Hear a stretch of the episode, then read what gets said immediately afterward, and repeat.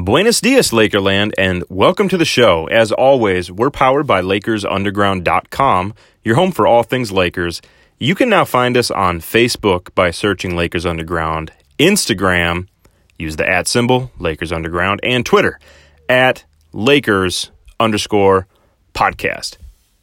Today's topics are Jimmy Butler and if he's a viable option for the Lakers this summer, DeMarcus Cousins same question. And did the Lakers, excuse me, did the Clippers play the Lakers with the Zubac trade? So, first off, we're going to get right into stuff. We know the Lakers are going to make a play for Anthony Davis again this offseason. Jimmy Butler, it, it was uh, it was an article that I saw uh, a few days ago, and uh, we actually linked to it on the on the website LakersUnderground.com that Jimmy Butler could be a plan B for the Lakers if we strike out in free agency. That means if we strike out with an Anthony Davis trade, that means that if we strike out with, you know, who knows, maybe we end up going for uh, a Kyrie Irving if he opts out of his deal, which he's really expected to, to do with the clip, or excuse me, with the Celtics. You, you know, you have some other guys that play there as well. Kemba Walker. You have Kawhi Leonard is still uh, still on the table, although a lot of people think he's gonna. I mean, basically, people are just writing him off as going to the Clippers. And you have Demarcus Cousins, you have a lot of different names out there, big names for the Lakers actually go for. Obviously, the biggest name is going to be Kevin Durant. There's a lot of people that think he's actually going to leave the Warriors. So, and as Kevin Durant has proven, yeah, he might do that he left the the Thunder. He had a really good situation going on there. But you know, if if if the Warriors win the win the title again this year, you always there's always a doubt in your mind about whether that person is actually willing to leave that team that they just won a title with. So we'll see what happens up there. But again, this episode is mostly about uh, Jimmy Butler. And again, we'll talk a little bit about Anthony Davis. So, Anthony Davis we tried to trade for him, didn't go through. Man, bunch of uh, bunch of bunch of uh, bunch of nonsense happened. So this summer, I imagine we're going to revisit that trade. Now, we have some pretty I don't know if you would call them unpredictable, if you would call them I don't know. I have not found the right word for them yet, but Magic Johnson, Rob Pelinka do not seem to have the same mindset about at least the way of executing things the way that I would execute things, you know, if I were a GM, which of course nobody's ever going to give me that job. but you can argue nobody should ever give them a job either. Zing. So you you essentially you have these two guys that they they do deals, they have a good idea of what they want the franchise to look like, what they want the franchise to be, where they want to go. Obviously, it's a championship. That's what the Lakers are all about. However, the disconnect seems to be the execution of it. So, and hence we have the big botched uh, Anthony Davis trade and, and all that. So, I think this summer, if we try to throw everything at the Pelicans again, just like we did, there's a chance that we could get Anthony Davis. Now, now that we now that we've gone past the trade deadline and we know that we're not going to win a championship this season, it seems so much closer for Anthony Davis to be a, to be a free agent. I almost think at this point, now that we're only a year away, again, when we were at the trade deadline, man, we're a year and a half away. We could do some damage now. Let's get him now and see if we can make that playoff push. Obviously, we know what happened. It, it didn't happen. But had we gotten Anthony Davis, a lot of people still think we wouldn't have. However, I think there's really a chance that we could have. So you bring in an Anthony Davis, we make that playoff push. People aren't uh, as negative on LeBron James as they are right now. Had the Lakers made the playoffs, everybody knows that. So now that we're only a year away, it almost seems kind of silly to, at this point, sell the farm for Anthony Davis. I used that, that term at the trade deadline. I, I don't think it would be smart at, at this point. You know, you were talking missing the playoffs two years in a row, or not a cha- no championship two years in a row, versus now one year. I'm fine with it. All right, cool. I think we'll make the playoffs this season. I don't care who we get in the offseason. I think we're going to make the playoffs. I just do. So, because I think that we're going to get some name. It might not be the top names. We're going to get somebody. So, now you can get Anthony Davis in one year while keeping Lonzo Ball, while keeping Kyle Kuzma, while keeping Ingram, while keeping Josh Hart. Although my guess is one of the four or two of the four likely will not be a Laker by next trade deadline. I think they're going to figure out what they can do, who they can move to get some type of an asset. We'll see what happens, but there's there's a point there where are we really going to be able to to pay Kuzma when his deal is up? Are we going to be able to pay Ingram, those two both, Lonzo, all of them, the money that they that they need in order to keep this team alive? And I I don't think that we'll have the funds to do it. So you choose two. Who are the two that we're going to have to give up for some type of an asset? So I would say we should not make that Anthony Davis trade, although I believe that we will. We'll try to. And it's very likely that we'll fail again at the Anthony Davis sweepstakes. And very, very likely he may end up going to another team. If you, you know, we see Kyrie Irving as he's most likely going to opt out of his deal. If you're the Boston Celtics, now you can make the argument are the Celtics really in a better position than we are to make that Anthony Davis trade? Well, number one, you got to remember that nobody likes making trades with the Lakers. So we always have to, because everybody everybody dogs on the Lakers. We always have to give something a little extra that some other team might not have to. That's just the reality of it. So if we've got to give up, I mean, Lonzo, Kuz, Ingram, I mean, at that time, Zubac. I mean, Josh. I mean, everybody, the whole, the whole, the whole team, basically.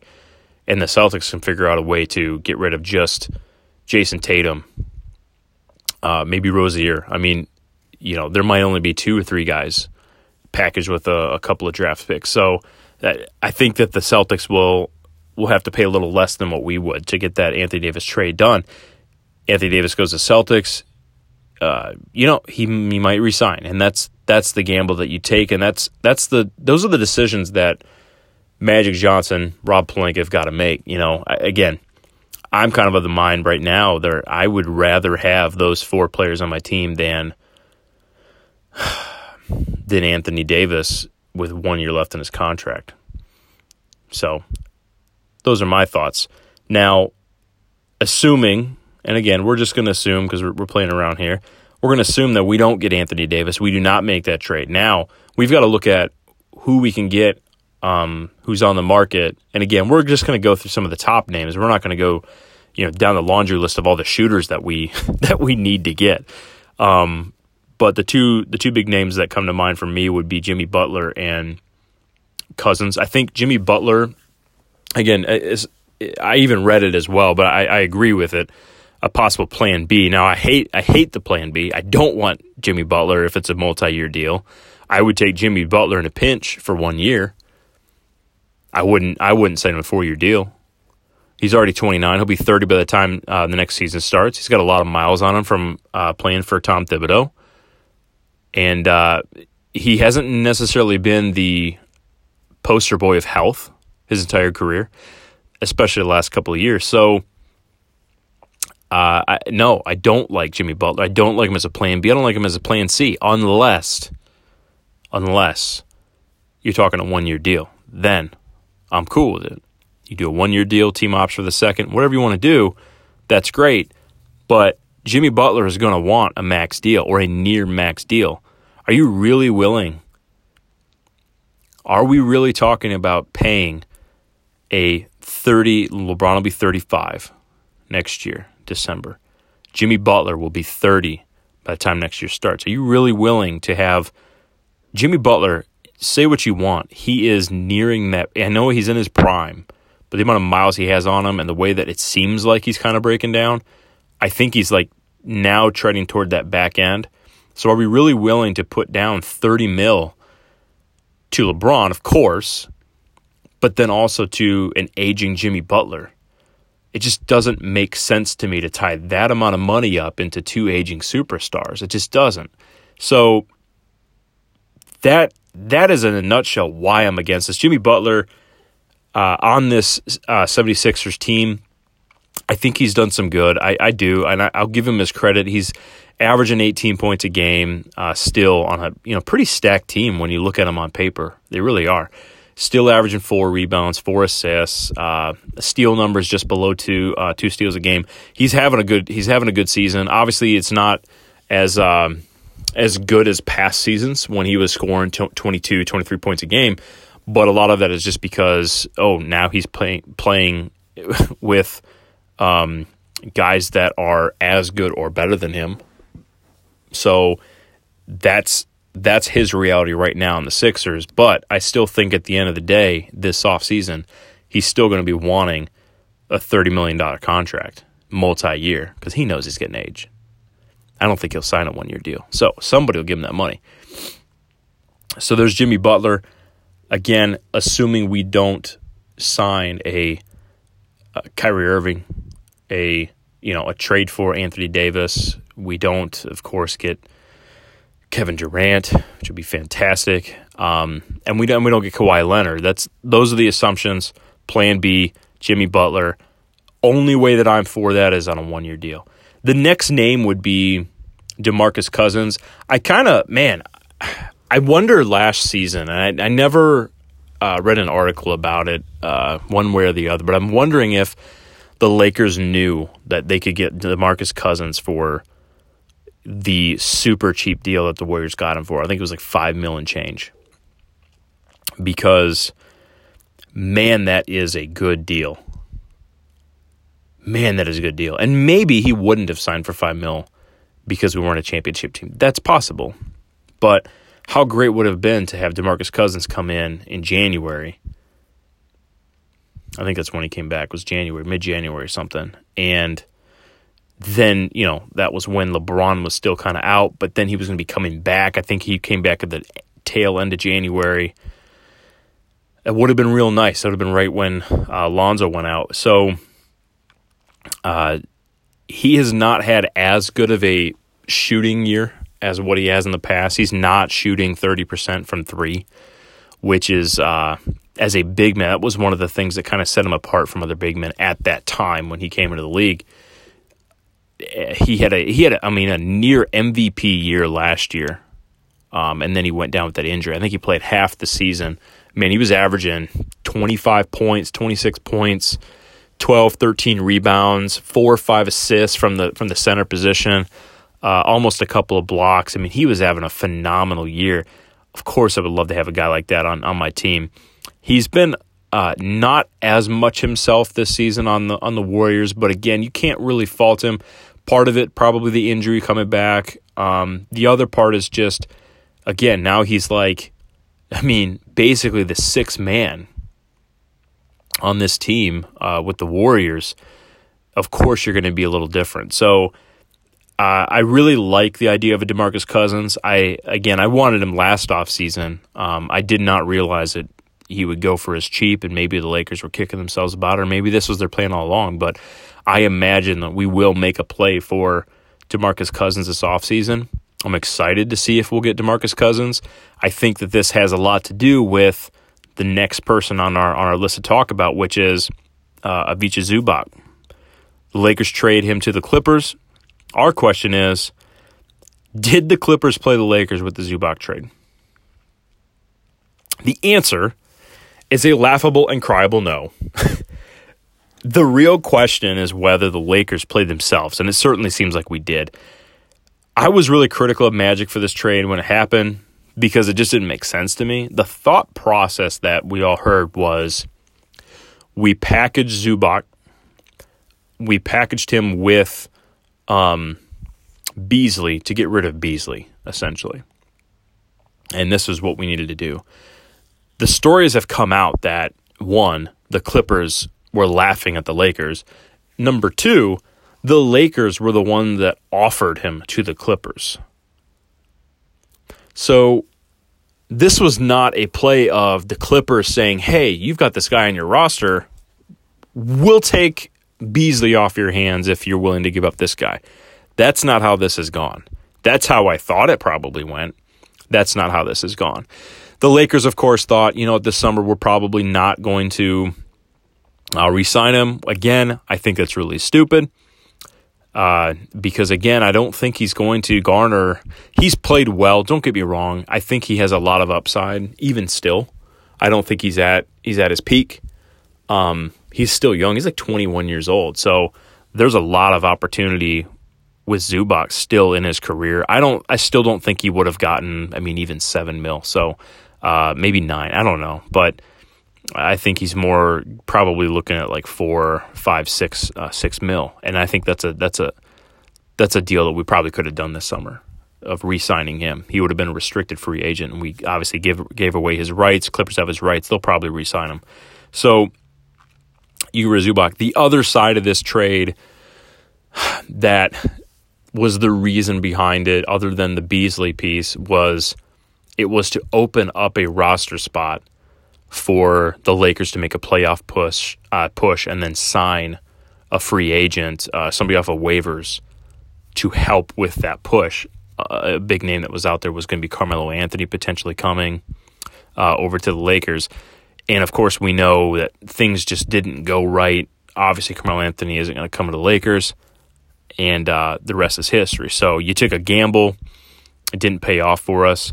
However, I still don't think this gamble needed to be done. We could have simply waived Michael Beasley. I and that would have opened up that roster spot and got rid of that player. I don't know why we really thought we needed to trade him when we got nothing in return. We in fact gave up everything. Muscala, of course, they wanted a shooter. Great.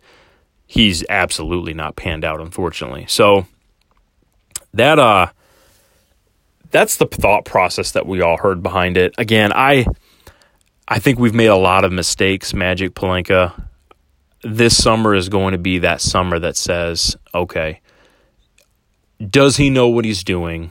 Right now, it seems like he doesn't. But this summer, last summer, you kind of give him a pass. He signed LeBron James, the biggest name in free agency. He got him. So you have to give him that. This summer, he has to give LeBron James some help. We need some shooters. Of course, we need a big man. Uh, these are the things that we need. We need a shooting guard. We don't have a good defending, good shooting shooting guard.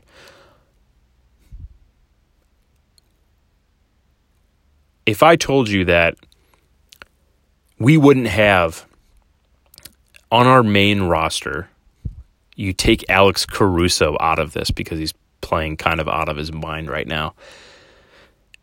Nobody on the roster shooting over 38% from three.